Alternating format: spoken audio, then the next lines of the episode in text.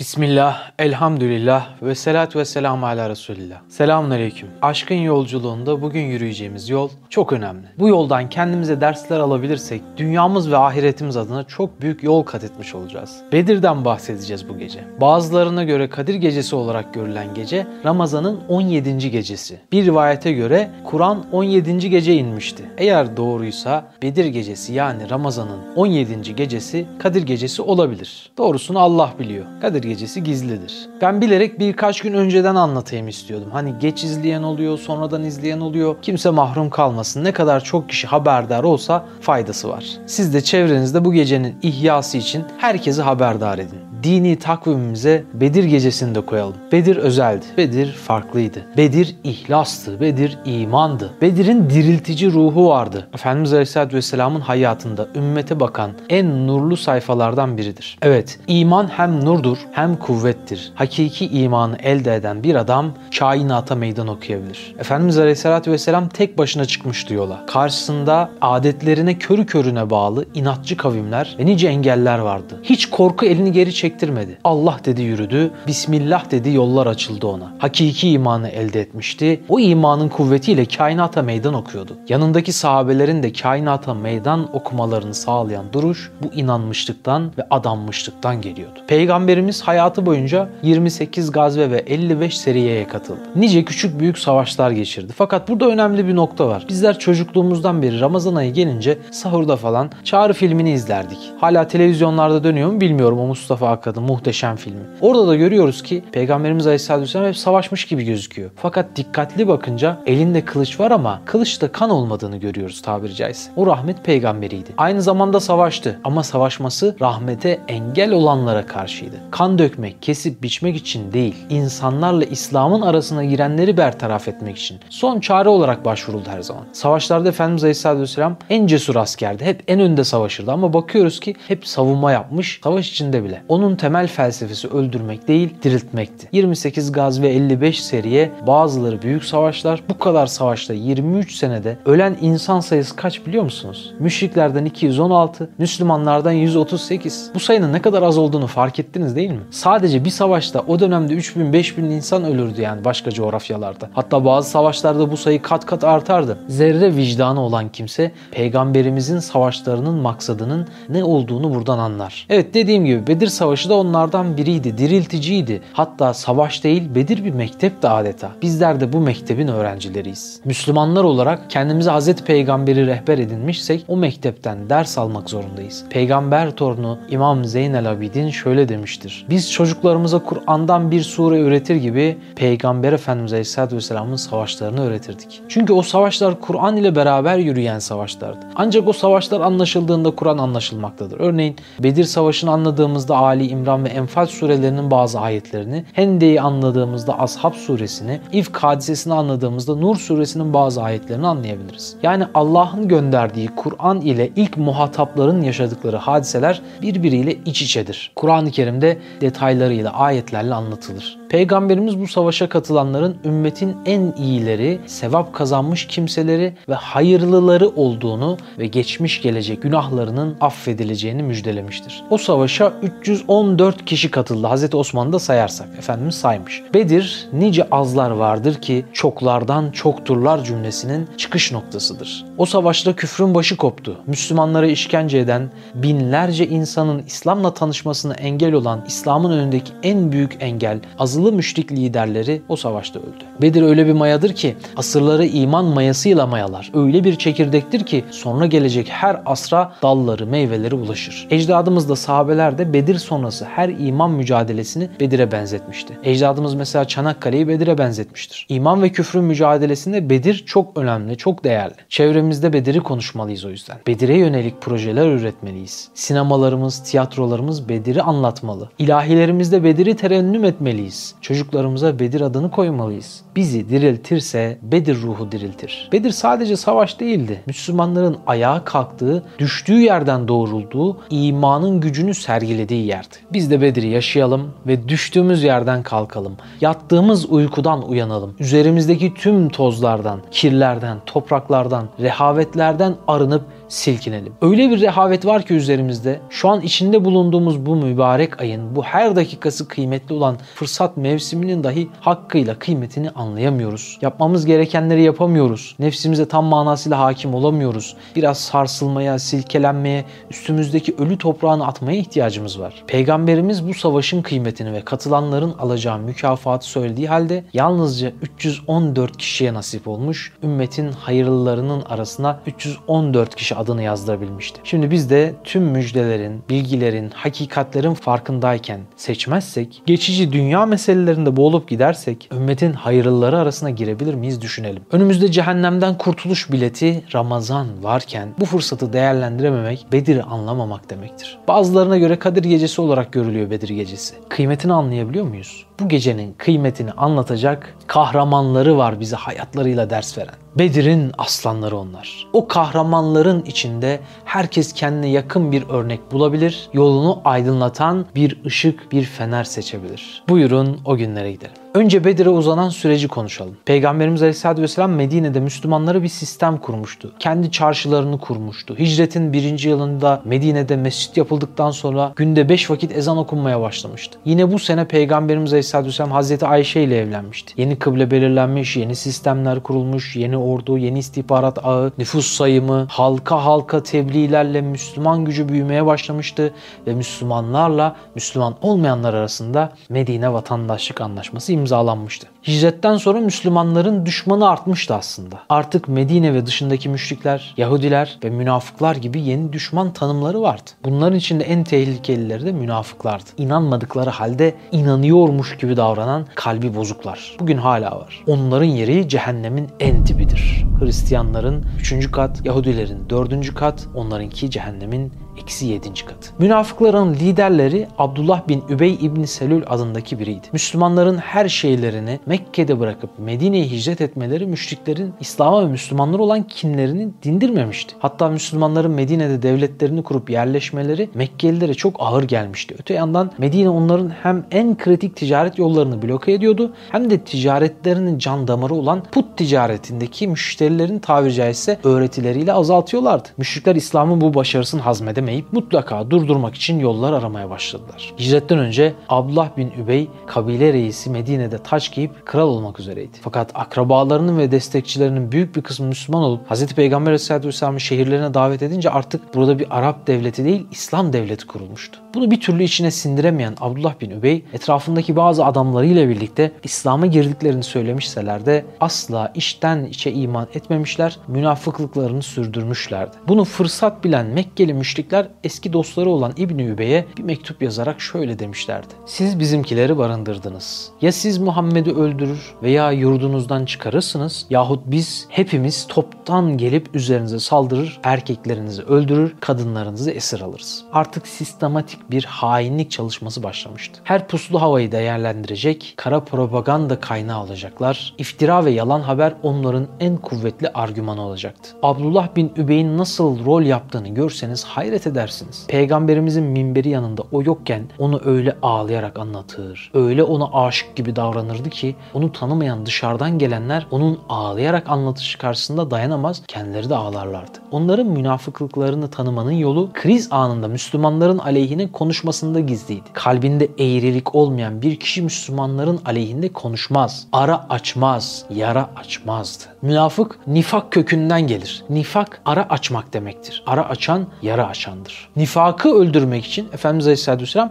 infakı getirmiş. Sadakanın bunu tedavi ettiğini göstermiştir. Sadakanın sadece parayla olmadığını burada hatırlatalım. İlminde sadakası var, güzel ahlakında hatta tebessümün dahi sadakası vardır. Hicretten sonra Medine'de birleşen Müslümanların karşısında gizliden fitneler yayan münafıkların olması, müşriklerle gizlice iş tutup onlara akıl vermeleri ve içeriden bilgi sızdırmaları bir yandan Yahudileri de damarlarına basarak hainlik etmeye teşvik etmeleri onları insan formuna girmiş sinsi yılan gibi insan bedenindeki şeytan gibi bir role sokuyordu. Bu bakımdan tehlike daha çok artmıştı münafıkların varlığıyla. Böylesine mühim ve tehlikeli bir durum karşısında Peygamber Efendimiz yeni tedbirler aldı. Medine'de bulunan Evs ve Hazreç kabileleri arasındaki anlaşmazlıkları düzeltip onları birbirine dost yaptı. Yahudi kabileleriyle de bir anlaşma yaptı. Bu anlaşmaya göre Yahudiler kendi dinlerinde serbest kalacak ancak Medine'ye dışarıdan yapılacak her türlü düşman saldırısına karşı Müslümanlarla birlikte vatanlarını müdafaa edeceklerdi. Yahudilerle Müslümanlar arasında bir anlaşmazlık çıkarsa Resulullah'ın hakemliğini kabul edeceklerdi. Bundan başka Mekke civarındaki diğer kabilelerle de Efendimiz Aleyhisselam sulh anlaşması yaptı. Çok stratejik bir hamleydi bu. Kıblenin Kabe olmasından bir ay ve hicretten 18 ay sonra Şaban ayının 10. günü Bedir gazasından bir ay önce oruç farz oldu. Yine bu sene Ramazan ayında teravih namazı kılınmaya başlandı ve sadakayı fıtır vermek vacip oldu. Hicretin ikinci senesinde Ramazan ayında zekat vermek de farz oldu. Hicretin ikinci yılında Zilhicce ayında da kurban kesmek ve bayram namazı kılmak vacip oldu. Hicretin ikinci yılı Şaban ayının sonlarında gelen oruçla ilgili emirler şöyleydi. Yani Bakara suresinin 183. ayeti. Ey iman edenler! Oruç sizden öncekilere farz kılındığı gibi size de farz kılındı. Umulur ki takvaya erersiniz. Selman-ı Farisi'nin rivayet ettiğine göre oruç ayeti gelince Allah Resulü Aleyhisselatü Vesselam uzun uzun Ramazan'ı anlattı. Ramazan'ın günlerinde ne yapacaklarını soran sahabeye oruç tutacaklarını söyledi. Sahabe sahursuz orucu daha önceden biliyordu. Efendimiz Aleyhisselatü Vesselam'la birlikte sahurdan da haber almış oldular. Teravihten ve oruçlu günlerde hayırların, iyiliklerin arttırılmasından uzun uzun Efendimiz Aleyhisselatü Vesselam onlara bahsetti. Bu esnada münafıklar müşriklere mektup yazıp onları İslam'ı yıkmak için işbirliği yapmaya davet etmişti. Müslümanlar bu mektuptan bir şekilde haberdar oldular. Artık çok daha dikkatli davranmaları gerekiyordu. Mekkeli müşrikler defalarca Müslümanları tehdit edip onlara Medine-i Münevvere yakınlarına kadar gönderdikleri çapulcu birlikleri eliyle zarar veriyorlardı. Bazı yağmalamalar, baskınlar oluyordu. Sonra Bakara suresinin 193. ayeti geldi. Ayet cihat izni veriyordu. İslam'ın ilk günlerinde cihat izni verilmemişti. Şimdi ise o izin çıkmıştı. Ayet şöyleydi. Fitne ortadan kalkıncaya ve din yalnız Allah'ın oluncaya kadar onlarla savaşın. Fakat vazgeçerlerse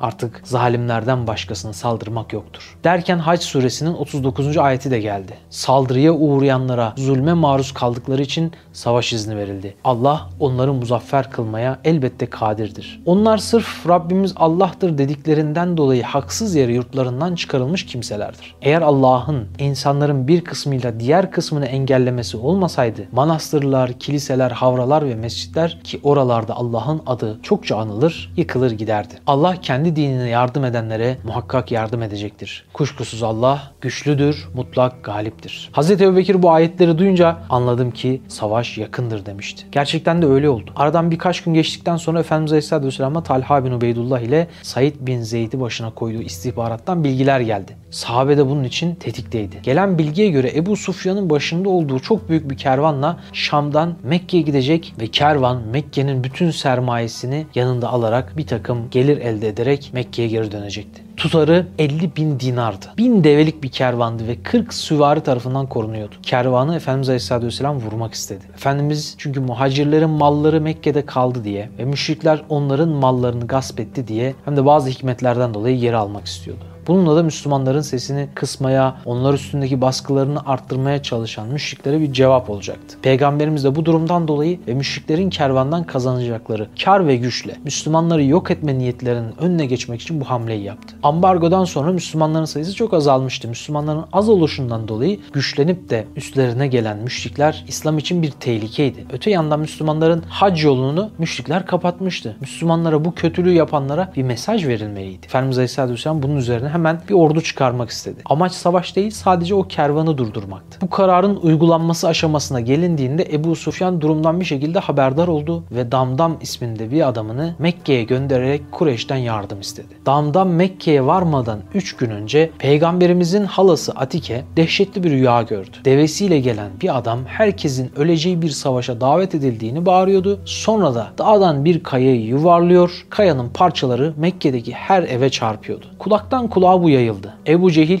ne o erkeklerinizden sonra kadınlarınız da mı peygamberliğe kalkıştı diyerek insanlara bağırdı, insanları azarladı. Ebu Cehil böyle zayıf yapılı, asık suratlı, kızgın bakışlı bir adamdı. Üç gün sonra hakikaten damdam Mekke'ye vardı. O günlerin felaket haberi verme geleneklerini yaptı. Devesinin burnunu kesti, semerini ters çevirdi, gömleğinin önünü ve arkasını yırttı. Tıpkı rüyadaki gibi bağırdı. Ey Mekkeliler, mallarınızı taşıyan kervana Müslümanlar saldıracak. Yetişin dedi. İnsanlar canı kadar sevdikleri altınları için telaşlandılar. Ebu Cehil bu fırsatı kaçırmak istemediğinden Kabe'ye koştu. Müşrikleri Müslümanlara karşı savaşa teşvik etti. Tellallar çıkararak Mekke sokaklarında bağırttı. Eli silah tutan herkes bu müşrik ve putperest orduya katıldı. Gidemeyeceklerini bazı mazeretlerle söyleyenlere kadın kokusu sürmelerini söyleyerek tahrik etti onları ve ikna etti. Hatta Resulullah'ın müşrik olan amcası Ebu Leheb kendisi gidemeyecek kadar hasta olduğu için yerine ücretle bir kiralık asker göndermek durumunda kaldı. Resulullah hicretin ikinci yılı Ramazan ayının 8. günü Abdullah İbni Ümmü Mektum'u Medine'de kalan yaşlı ve hastalara namaz kıldırmak üzere görevlendirdi. Yahudilerin karışıklık çıkarmasından şüphelendikleri için Ebu Lübabe'yi de Medine'de yönetimin başında vekil bıraktı. Efendimiz Aleyhisselatü Vesselam'ın emriyle Bilal Habeşi Hayyalel Cihad diye insanlara çağrıda bulundu ve kimler hazırsa orada toplandı. Gelenler aşağı yukarı 300 küsür kişiydi. Efendimiz Aleyhisselatü bazılarını geri çevirmişti. Rukiye annemizin hastalığı sebebiyle Hazreti Osman da geri çevrilenler arasındaydı. Onu Efendimiz Aleyhisselatü geri çevirdiğinden Hazreti Osman'ı Peygamberimiz Bedir ashabından yine de saymıştır. Geri çevrilenlerde çocuklar da vardı. Abdullah bin Ömer, Hazreti Ömer'in oğlu da geri çevrilmiş ve bu olay onun hayatının en üzücü olayı olmuştur. Hep böyle söylerdi. Üsame bin Zeyd, Zeyd bin Sabit, Züheyr gibi çocuklar da kalmaları için ayrılanlar arasındaydı. Efendimiz Sad bin Ebi Vakkas'ın kardeşi Ümeyr bin Ebi Vakkas'ı da ayırmıştı. Ama o 16 yaşında olduğuna dair yemin etti ve şahidi olarak abisini gösterdi. Boyu kısa kalmıştı. Henüz boy atmamıştı. Yolda gelirken önceden abisini ikna etmeye uğraşıyordu. Bakın bilgisayar oynamak için, iPhone 13 alması için değil, muhtemelen şehit olacağı bir savaşa katılmak için abisini ikna etmeye çalışıyordu. Resulullah 15 yaşından küçükleri geri çevirecekmiş. Abi sen şahidim ol. Ben 15'ten büyüğüm 16 oldum demişti. Sad bin Ebi Vakkas tebessüm etmişti ve kabul etmişti küçük kardeşine arka çıkmayı. Efendimiz Umeyr'i küçük görüp ayırmak istediğinde Umeyr ayrılmamak için öyle bir içli içli ağladı ki dayanılacak gibi değildi. Umeyr yalvarınca Efendimiz Aleyhisselatü Vesselam Umeyr'in abisi sağda sordu ve abisi 16 yaşında olduğunu tasdik edince Efendimiz Umeyr'in Bedir'e katılmasını kabul etti. Umeyr bin Ebi Vakkas o ana kadar kılıcını beline bağlamamıştı. Çünkü kılıcı beline bağladığında asla geri vermezdi. Efendimiz Aleyhisselatü Vesselam onayı verince kılıcını abisine bağlattı. Abisi anlatıyor. Umeyr'in o hali gözümün önünden gitmiyor. O kadar küçücüktü ki kılıcını beline değil göğsüne bağlamak zorunda kalmıştım. Yine de o yürürken kılıcı yere sürtüyordu. Öyle ki o giderken arkasından bir çizgi bırakıyordu. Sonra Bedir başladığında ilk şehit olan Umeyr oldu. Sad bin Ebi Vakkas onun küçücük kanlı bedenini kucağına aldı. Küçücüktü bedeni ama yüreği dağlar kadardı. Ey kardeşciğim ne mutlu sana. Benden sonra İslam'a girdin.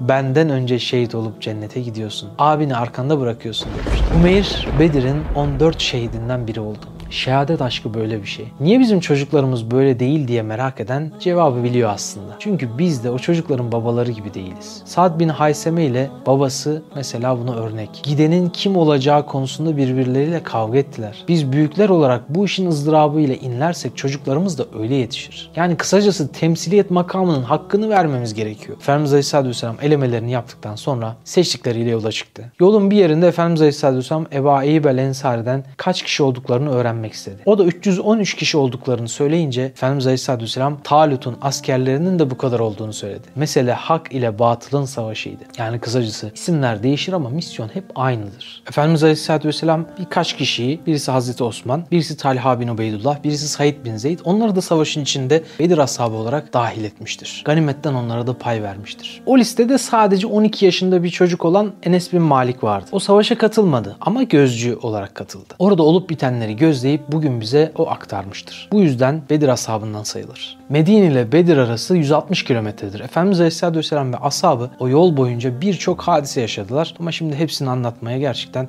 süremiz yetmez. Sahabenin şehit olmak için kendi aralarında yaptığı nice konuşmalar var. Onların nasıl bir heyecana sahip olduklarını o konuşmalardan görebiliyoruz. Ebu Sufyan bir şekilde Müslümanların kendisine saldırı için hazırlıklı olduklarını sezince yolunu değiştirmişti ve kervanı sağ salim bir şekilde Mekke'ye ulaştırmıştı. Ve gönderdiği haberle de Mekke'den kervanı kurtarmak için büyük bir ordu çıkmıştı. Tüm servetlerini o kervana yatırmışlardı. Kazanacakları parayı askeri güce yatırıp Medine'ye saldırmayı planlıyorlardı. Efendimiz Aleyhisselatü 313 kişiyle Bedir köyüne gelirken yolda kervanın yolunu değiştirdiği ve Mekke ordusunun kendi üzerlerine geldiği ve bin kişi kadar olduklarını öğrendi. Buradaki Efendimiz Aleyhisselatü bilgi edinme şekli de enteresandır. Kureyşlerin su taşıyan kölelerinden aldılar bilgiyi. Ona sordu Efendimiz günde kaç deve kesiyorlar? O dedi ki 9 veya 10. Efendimiz Aleyhisselatü demek ki 900 veya 1000 kişilerdir dedi. Bu nasıl bir ferasettir? Sanki yıllardır ordu komandanlığı yapmış gibi bir lojistik bilgisi vardı. Halbuki ilk katıldığı savaşıydı. Bu onun fetanetini gösteriyor. Efendimiz sordu orduda kimler var diye. Ebu Sufyan hariç Mekke'nin tüm önde gelen müşriklerinin isimleri sayılınca Efendimiz Aleyhisselam ashabına döndü. Mekke ciğer parelerini sizin önünüze atmış dedi. Mekkeliler 950 kişiyle teçhizatları, süvarileri ve binekleri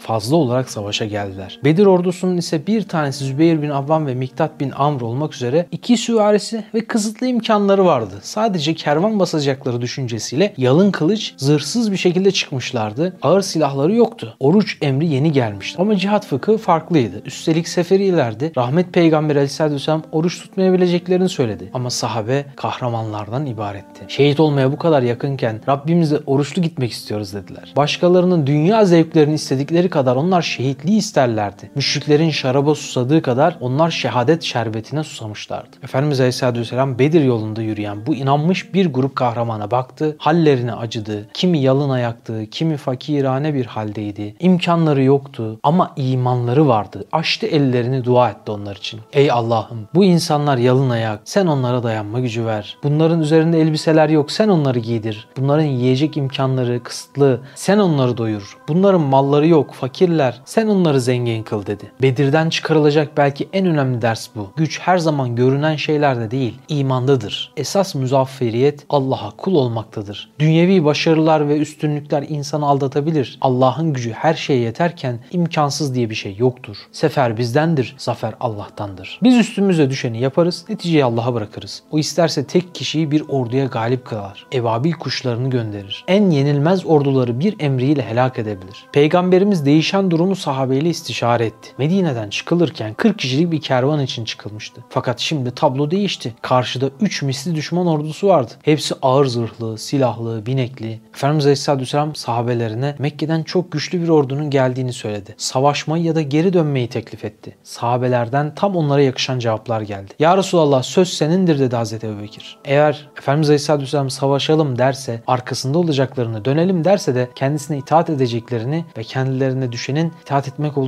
söyledi. Efendimiz Aleyhisselatü Vesselam bundan memnun oldu. Ama sorusunu tekrarlayıp başkalarının da cevaplarını bekledi. Ya Resulallah niye bize soruyorsun? Biz senin elinde çekilmiş kılıçlarız. İstersen kullanırsın, istemezsen o kılıçları kınına koyarsın. Ne dersen senin dediğin gibidir dedi Hazreti Ömer. Allah Resulü Aleyhisselatü Vesselam bu cevaptan da memnun oldu. Ama cevapları beklemeye devam etti. Sorusunu tekrarladı. İslam'ın süvarisi lakaplı Miktat bin Amr kalktı. Ya Resulallah sen niye bize soruyorsun? Biz asla sana Beni İsrail'in Musa'ya dediği gibi demeyeceğiz. Hani onlar Musa'ya sen ve Rabbin gidin savaşın. Biz burada bekliyoruz demişlerdi ya. Hayır ya Resulallah. Sen yürü. Biz de senin arkandayız. Önüme geçin derseniz önünüzde, yanımda yürüyün derseniz yanınızda, arkamda olun derseniz arkanızda yürüyeceğiz dedi. Efendimiz Aleyhisselatü Vesselam bundan da memnun oldu ama sorusunu bir daha sordu. Çünkü Ensardan da birisinin cevabını bekliyordu. O 313 kişinin 74'ü muhacir, 239'u ensardı. Ensar Efendimiz Aleyhisselatü Vesselam'ı sadece Medine içinde korumaya beyat etmişti. Acaba şimdi ne diyeceklerdi? Beklediği cevap gecikmedi. Ensardan Sa'd bin Muaz kalktı ve Ya Resulallah herhalde sen Ensardan birinden bir şey duymak istiyorsun. Ben de Ensar'ı temsilen konuşuyorum. Ya Resulallah biz sana iman ettik ve seni tasdik ettik. Bize getirdiğin şeyin de hak olduğuna şehadet getirdik. Seni dinlemek ve itaat etmek üzere kesin vaatlerde bulunduk. Nasıl bilirsen öyle yap. Biz seninle beraberiz. Seni hak ile gönderen Allah'a yemin ederim ki sen bize şu denizi gösterip dalarsan biz de peşinden dalarız. Bizden hiç kimse geri kalmaz. Biz düşmana karşı gitmekten çekinmeyiz. Harpte geri kalmayız. Allah'ın bereketiyle yürüt bizi. Bu sözler arşı titretmez. Biz sana Yahudilerin Hz. Musa'ya dediği gibi demeyeceğiz demişti Asa. Bunun anlamı büyüktü. Zira Yahudiler cihada çağrıldıklarında semiyana ve ata'na demediler. Yani işittik ve itaat ettik demediler. Semiyana ve asayna demişlerdi. İşittik ama isyan ettik. Sen ve Rabbin gidin savaşın demişlerdi zorluk görünce. Sa'd bin Muaz onların tam aksine kendini feda edecek şekilde gözünden çok seviyordu güllerin efendisini. Ona bir zarar gelmesinden çok korkuyordu. Sözlerine şöyle devam etti. Ey Allah'ın Resulü sana yüksekçe bir gölgelik yapalım. Sen orada dur. Biz düşmanla savaşalım. Allah bizi düşmana galip getirirse ne hala. Zaten istediğimiz de budur. Yok eğer mağlup olursak sen hayvanla biner Medine'ye dönersin. Peygamberimiz çok memnun olmuştu onun bu sözlerinden. Onu dualar etmişti. Efendimiz Aleyhisselatü Vesselam Saad'ın konuşması üzerine tebessüm edince sahabede de güller açtı. O gülünce suya kanıyordu susamış gönüller. Çiçekler açıyordu yüreklerde. O gülünce kederler unutuluyordu. O gülünce cennetler ikbal ediyordu. O gülünce Mekke'de çekilen acılar dinmiş gibi görünüyordu. Yürüyordular sanki yıldızlar yere inmiş gibi görünüyordu. Önlerinde de güneş, kainatın güneşi Efendimiz. Allah Resulü onu güldüren ve memnun eden Sa'd bin Muaz'a dualar etti. O Sa'd bin Muaz ki vefatıyla arşı titreten birisiydi. Hendek'te vefat ettiğinde Allah Resulü meleklerin hiç inmediği kadar çok indiğini söylemişti. Ve naaşı taşınırken ne kadar hafif olduğunu söyleyen sahabelere çünkü melekler onu taşıyor dediği Sa'd bin Muaz'dı o. Efendimiz Aleyhisselatü Vesselam beklediği cevabı duyunca Allah bize iki hayırdan birini murad etti diyerek Mekkelilerle mücadelelerini başlattı. Orduyu Bedir denilen yerde su kuyuları önlerinde kalacak şekilde konumlandırdı. Bunun üzerine 30 yaşlarında bir genç Hubab bin Münzir Efendimizin yanına gelerek orduyu burada konumlandırmasını Allah'ın bir emri mi yoksa kendi tercihi mi olduğunu sordu. Efendimiz kendi tercihi olduğunu söyleyince Hubab ona kendi görüşünü söyledi. Eğer kuyuları önlerinde bırakırlarsa savaşın uzayabileceğini çünkü Mekkeliler sayıca fazlaydı ve suya ihtiyaç duyabilirlerdi. Ele geçirirlerse stratejik avantaj elde ederler. Müslümanlara su vermezlerdi. Ve üstünlük sağlamalarının kendileri için daha yararlı olacağını beyan etti. Efendimiz Aleyhisselatü Vesselam Hubab'ın bu görüşünü kabul etti ve orduyu öyle konumlandırdı. Bedir'den bir başka ders de bu işte. İstişare. Ne olursa olsun istişare. Demedi ki ben baban yaşındayım, 55 yaşındayım, sen mi bileceksin, ben mi bilirim, ben Allah'ın peygamberiyim, sen haddini bil vesaire. Böyle demedi. Tüm orduya kalkın Hubab'ın dediği yere geçerim dedi. Efendimiz Aleyhisselatü Vesselam savaş başlayıncaya kadar bir gölgelikte Allah'a dua dua yakardı. Ellerini havaya böyle bu şekilde kaldırarak dua etti. Öyle ki sırtından ridası düştü. Ey Allah'ım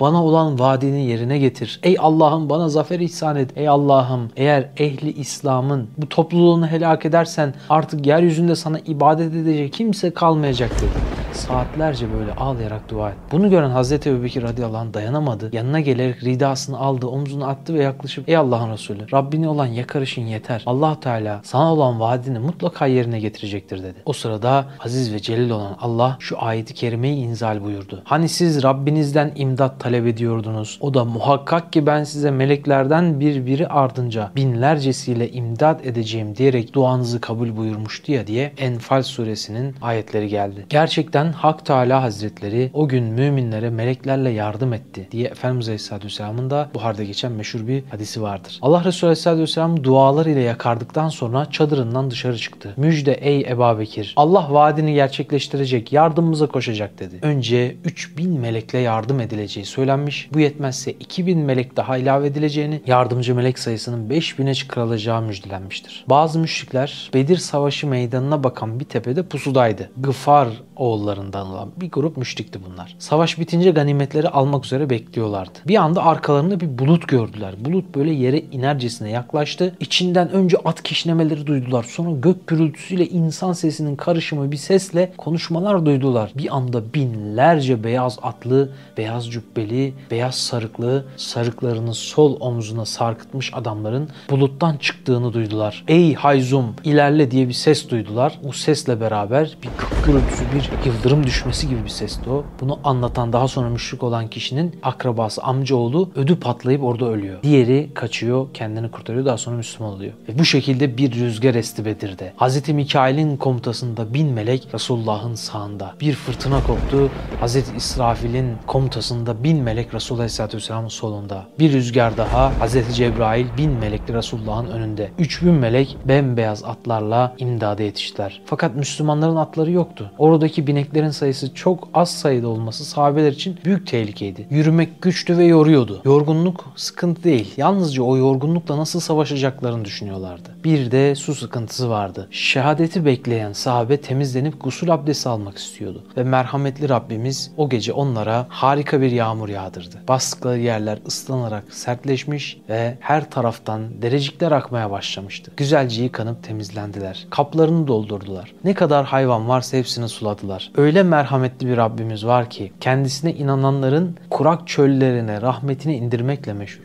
Bizim içimizdeki kurak çöllere de rahmetini indir ya Rabbi. Daha sonra hepsi rahat bir şekilde uyuyup dinlendi. Rabbimiz bir ayetinde yani Enfal suresi 11. ayette bu muhteşem ihsanına değinmiştir. Bazı müşrikler savaş başlamadan önce İslam ordusunun kuyusuna yaklaştı. Susamışlardı. Sahabeler onlara izin vermeyince Allah Resulü seslenip bırakın da sularını içsinler dedi. Öyle yaptılar. Peygamber Efendimiz düşmanına karşı bile merhametliydi. Allah'ın Resulü Aleyhisselatü Vesselam stratejilerini aktarmıştı. Okçular öne çıkacak, düşman menzile girerse atacak, ok zayi edilmeyecek, sonra Sonra düşman yaklaşınca arkaya çekilecekler ve diğerleri çıkacak öne. Efendimiz Aleyhisselatü Vesselam elinde bulunan bir çubukla ordunun saflarını tanzim ediyordu. Sevat bin Guzeyye isminde hafif şişman bir gencin biraz ileri doğru çıktığını gördü ve hizaya gelmesini istedi. Sevat bin Guzeyye 3 kez hizayı bozunca Efendimiz Aleyhisselatü Vesselam yanına gelip bir çubukla onun karnına dokundu. İçeri doğru diye işaret etmek için. Ya Sevat hizaya gel buyurdu. Bunun üzerine Sevat ya Resulallah canımı acıttın. Halbuki Allahü Teala seni hak dinle, adil hareket etmen için gönderdi. Kısas yapmama izin ver dedi. Onun bu sözü üzerine Resulullah Aleyhisselatü Vesselam hemen mübarek karnını açtı. Haydi sen de benim sana yaptığım gibi bana yap dedi. Sevat hemen Resulullah Aleyhisselatü Vesselam'ın karnını kucaklayarak öptü. Efendimiz niçin böyle yaptığını sorunca Sevat ya Resulallah bildiğiniz gibi muharebeye başlıyoruz. Seninle belki bu son görüşmemiz olabilir. Tenimin tenine değmesini istedim. Onun için böyle yaptım dedi. O anda Allah Resulü de sahabe de çok duygulandı. Ordular ibret alınacak bir dağılım sergiliyordu. Tarih hiçbir zaman bu derece anlamlı bir savaşa tanık olmamıştı. Bir tarafta müminlerin dostu Ebu Bekir radıyallahu anh, diğer tarafta müşrik saflarında yer alan oğlu Abdurrahman, diğer tarafta müşrik ordusu komutanı Utbe bin Rebiya, karşısında oğlu Huzeyfe bulunuyordu. Resulullah'ın amcası Abbas ile Hazreti Zeynep'in eşi Resulullah'ın damadı Ebul As müşriklerin arasındaydı mesela. Akil ise kardeşi Hazreti Ali'ye karşı müşrik ordusunda yer almaktaydı. Bu sırada Ebu Sufyan'ın kervanının Mekke'ye ulaştığı haberi de müşrik ordusuna ulaştı. Siz kervanınızı korumak için harekete geçtiniz. Artık savaşmadan geri dönebilirsiniz diye Ebu Sufyan'dan haber geldi. Ancak geri dönmek için arzulu olanlar olduysa da Ebu Cehil onları ikna etmişti. Bu iş bu kadar yakınken halletmemiz gerekir. Korkup geri dönenler kadınlarının kıyafetini giyebilir diyerek onları tahrik etti. Savaştan önce Efendimiz Aleyhisselatü Vesselam Hazreti Ömer'i elçi olarak son bir kez göndermişti. Ve o tebliğ yapıp geri dönün demişti. Yine müşrikler korkup geri dönmek ister gibi olunca Ebu Cehil yine ortalığı karıştırdı. Artık savaş kaçınılmaz hale geldi. Savaş öncesinde savaşın en meşhurlarından olan askerler çıkar ve onlar kendi aralarında mübareze denilen bir vuruşma yaparlar. Teke tek vuruşurlar. O zamanların adetleriydi bu. Sonra genel savaş başlardı. Bu bir Arap geleneği. O anda müşriklerden Utbe bin Rebiya, kardeşi Şeybe bin Rebiya ve Utbe'nin oğlu Velid bin Utbe çıkmıştı meydana. Bunlar Beni Ümeyye kabilesindenlerdi ve Beni Haşim ile kapanmayan bir mücadeleleri vardı. Asabiyetleri için, ırkçılıkları için oradaydılar. Efendimiz Aleyhisselatü Vesselam onları görünce ashabına kimlerin onları karşılamak istediğini sordu. Üç kardeş olan Af bin Haris, Muaz bin Haris ve Muavviz bin Haris çıktılar. Efendimiz Aleyhisselatü Vesselam küçük olduğu için Muavviz'in çıkmasını istemedi. Onun yerine Abdullah bin Revaha'yı gönderdi. Utbe bin Rebiya onların Medineli olduklarını görünce Medineli çiftçilerle savaşmaya gelmediklerini söyleyerek onları muhataba almadı. Efendimiz Aleyhisselatü Vesselam'dan onların yerine kendi emsallerinden birilerini göndermesini istedi. Allah Resulü'nün talimatı ile üç genç üzülerek geri döndüler. Efendimiz Aleyhisselatü Vesselam onların yerine kendi ailesinden kalk ya Hamza, kalk ya Ubeyde, kalk ya Ali diyerek onları gönderdi. O zaman Ubeyde bin Haris 63, Hazreti Hamza 59, Hazreti Ali 25 yaşındaydı. Utbe bin Rebi'ye gelenleri görünce memnun oldu. Utbe'yi Hazreti Hamza, Şeybe'yi Hazreti Ubeyde, Velid bin Utbe'yi de Hazreti Ali karşıladı. Mübarize başlayınca Hazreti Hamza ve Hazreti Ali rakiplerini bir hamlede devirdiler. Cehenneme gönderdiler. Ama Ubeyde radıyallahu anh ayağından bir darbe aldı. Mübareze şartlarına göre ikisi rakiplerini öldürdüyse diğer üçüncüsünün üzerine saldırma hakları vardı. Hz. Ali ile Hz. Hamza rakiplerini yendikten sonra Ubeyde'nin yardımına koşup Şeybe'yi öldürdüler. Yaralı bir biçimde de Ubeyde'yi geri getirdiler. Ubeyde radıyallahu anh Hz. Hamza ve Hz. Ali gibi olamadığı için ağlamasının ardından Efendimiz Aleyhisselatü Vesselam onu teselli edip ona yakışanı yaptığını söyledi. Ubeyde radıyallahu anh orada amcası Ebu Talib'in bir sözünü hatırlayarak onun ölüm pahasına bile olsa Hz. Muhammed'i korumalarını söylediğini iletti. Efendimiz'e amcası Ebu Talib'in onu bu halde kendisini feda edercesine koruduğunu görseydi yaptığından memnun olup olmayacağını sorunca Efendimiz de sahabeler de onu hatırlayıp ağlamaya başladılar. Ubeyde radıyallahu anh savaşın meydanında yaralanmadığı için ölürse şehit sayılıp sayılmama konusunda endişe etti. Efendimiz Aleyhisselatü Vesselam ona şehitlerden olduğunu söyledi. Ve hakikaten bacağına aldığı darbe kan kaybından bir süre sonra şehit olmasına sebep oldu. Yıllar sonra sahabe bir başka seferden dönerken Safra denilen bir yerden geçtiler. Efendimiz'e orada konakladıkları sırada çok güzel bir koku aldıklarını söylediler. Allah Resulü de bilmeyenlere oranın Ubeyde'nin yattığı yer olduğunu, şehitlerin kendilerine özgü bir kokularının olduğunu ve Allah'ın onları bununla rızıklandırdığını söyledi. Savaş başlamıştı. Hazreti Hamza iki kılıçla döne döne savaşıyordu. Heybeti kalpleri durduracak gibiydi. O gördüğü hiçbir şeyden korkmazdı. Yürüyüşü ölümü korkutuyordu. Savaşın kızıştığı bir anda iki genç genç Ebu Cehil'i arıyordu. Abdurrahman İbni Avf'a Ebu Cehil'i sordular. Abdurrahman İbni Avf onlardan büyük olana Ebu Cehil'i ne yapacağını sorduğunda genç Bedir'e gelirken Allah onunla karşı karşıya getirirse onu öldürmeye dair Allah'a söz verdiğini söylemiştir. Daha yüzünü görmemiş ama böyle Efendimiz'i ve İslam'ı koruma derdiyle ona karşı kinlenmişti. Abdurrahman bin Avf bundan çok etkilendiğini ve o gittikten sonra da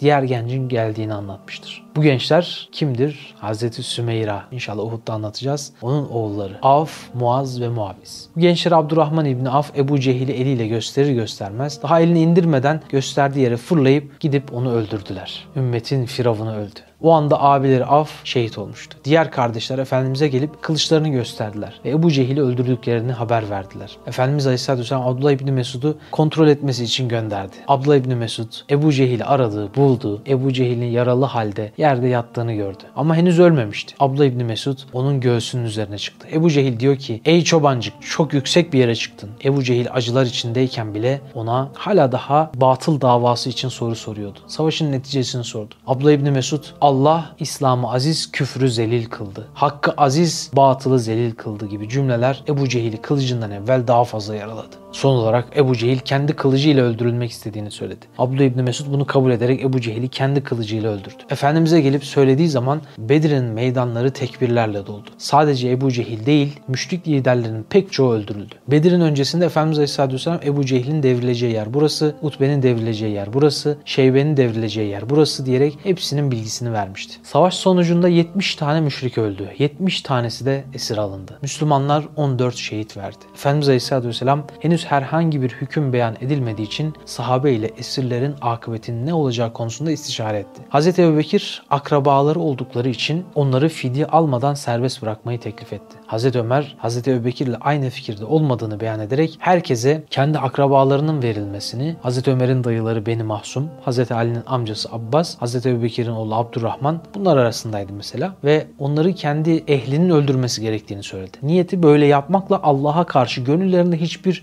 kavmiyetçilik, asabiyet, ırkçılık bağı kalmadığını, bunu taşımadıklarını ortaya koymakta. Efendimiz Aleyhisselatü Vesselam hiçbir öneriye cevap vermedi ve çadırına gitti. Biraz istirahat edip döndükten sonra Hz. Ebubekir'e halinin Hz. İbrahim ile Hz. İsa'ya benzediğini, Hz. Ömer'e ise halinin Hz. Nuh ile Hz. Musa'ya benzediğini söyledi. Daha sonra kendi görüşünü açıkladı. Esirler arasında peygamber amcası Hz. Abbas da vardı. Vakit gece olunca esirlerin elleri bağlandı. Abbas'ın elleri sıkıca bağlı olunca inlemeye başladı acısından gece boyu. Rahmet peygamberi uyuyamadı bir türlü. Ya Resulallah niye uyuyamıyorsunuz dedi sahabeler. Amcamın iniltisi uyutmuyor beni dedi. Ve hemen sahabeler çözdüler amcasının ellerini. Resulullah durumu öğrenince emir verdi. Tüm esirlerin elleri çözülsün dedi. Esirler arasında peygamberimizin damadı Ebul As da vardı. Fidye karşılığı serbest kalacaktı. Allah Resulüne bir gerdanlık uzatıldı. Kızınız Hazreti Zeynep göndermiş eşinin fidyesi olarak dediler. Şefkat peygamberinin gözleri doldu. Çünkü bu gerdanlık kızının düğününde Hazreti Hatice'nin taktığı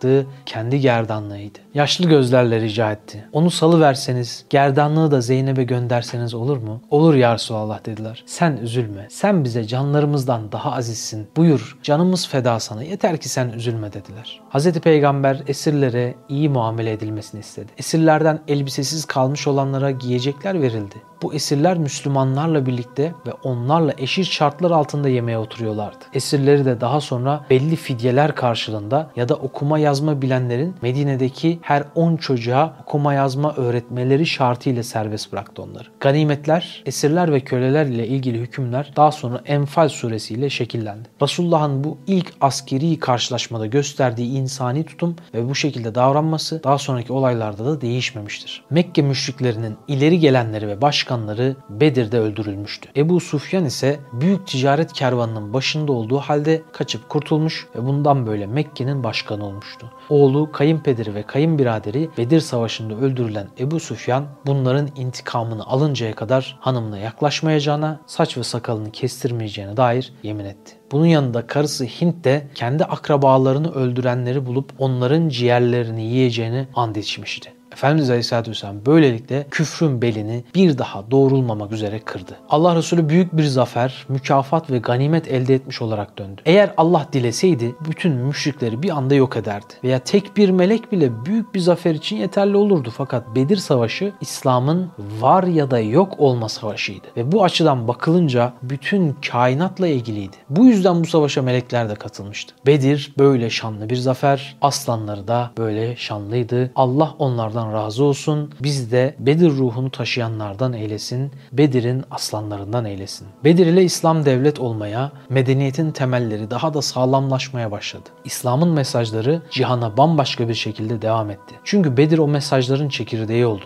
Aslında her dönemin bir Bedir'i vardır. Bedir'deki insanlar öyle bir destan yazmışlardı ki Bedir kıyamete kadar gelecek olan bütün destanların ilk sayfasını oluşturur. Bir rivayete göre dediğimiz gibi Kadir gecesi olabilir. Hem ilk vahyin indiği gece olabilir. Yani kısacası rahmetin sağanak sağanak yağdığı bir gece bu. Bu geceyi aman boş geçirmeyin. Mümkün olduğu kadar her mecradan da bu videoyu yayın, bu mana yayılsın. Herkes Bedir kampanyasına katılsın. Bizim kardeşlerimize de WhatsApp üzerinden ulaşırsanız hangi duaların, hangi surelerin okunacağı konusunda sizlere yardımcı olurlar. Rabbim bu gecenizi her gecenizin kadire dönüşmesine vesile eylesin. Bu geceyi size ebedi rahmetlerini yağdırışının başlangıcı eylesin. Bu gece ümmetin arzuladığı tüm baharlara, tüm müjdelere, tüm güzelliklere, tüm zulümlerden kurtuluşa vesile ve anahtar olsun. Bu gece uyanışımız ve uyandırışımız olsun. Karar verin bu gece. Ebu Cehillerin ve Ebu Cehilliklerin kökü kazınsın bu gece. Bu gece İslam'ın zaferlerinin başladığı gece olsun. Bu gece gelsin kardan aydınlık. Bu gece doğsun o beklenen güneş. Rabbim yüreklerinize Bedir güneşi doğursun. Ruhlarınızı Bedir'le şahlandırsın. Nesillerimizden tüm ümitlerimiz ve inşallah olur dediklerimizin